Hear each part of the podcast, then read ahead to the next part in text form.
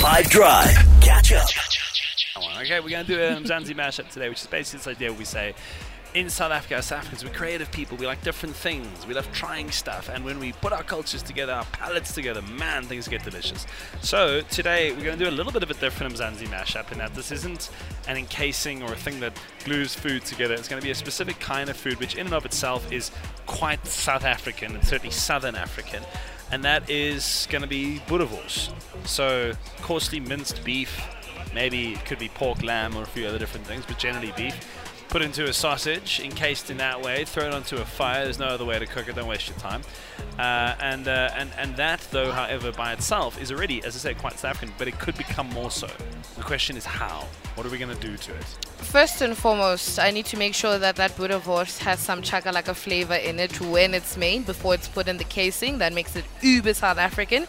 Then, what I would do after braaiing it nicely is make the sausage itself the bun because I'm on a diet, remember. I can't have buns and a boerie roll. So Okay. the wors itself is a bun, so I cut it in half and I put some onions, I'll put some peppers in there, Oh, have nice. a boerewors roll without the roll.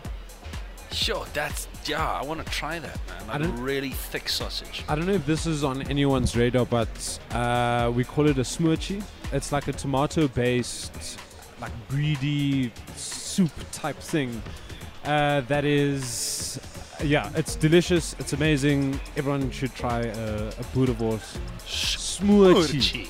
I love that, man. I'm very into all these ideas. Okay, so what you got to do is you got to take the boerewors and you've got to put it with something together in some way that it becomes even more South African than it already is. I want you to make me salivate. I want you to have me wishing that I was in private. On the WhatsApp line, 082 550 5151. Let's go. Up 5FM, Vic from Centurion. With regards to the uh, South African classic, uh, old Boerewors, um, what I usually do is I take pieces of Boerewors, cut open, put in a slice of cheese, um, or blocks of cheese, but just like layer it inside the Boer- Boerewors. You wrap that with bacon, cover it in some nice uh, barbecue sauce or chili sauce of your choice, etc. And then you rock that bad boy on a nice South African braai. And uh, that's my delight to go to on a Boerewors. Hell yeah. Yo, Sounds amazing. that's a plug for real. Yeah, that's awesome. I'm going to do that. Uh, not too often, but I'm going to do that. That's amazing. Let's leave it there. That's perfect. That's the, that is the recipe. There you go.